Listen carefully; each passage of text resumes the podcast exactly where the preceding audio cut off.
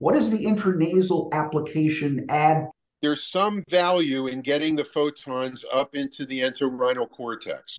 Given the power of the light that you can deliver up your nose, you can get a significant number of photons up into that area. So A, the COVID virus enters the body primarily through the olfactory lobe.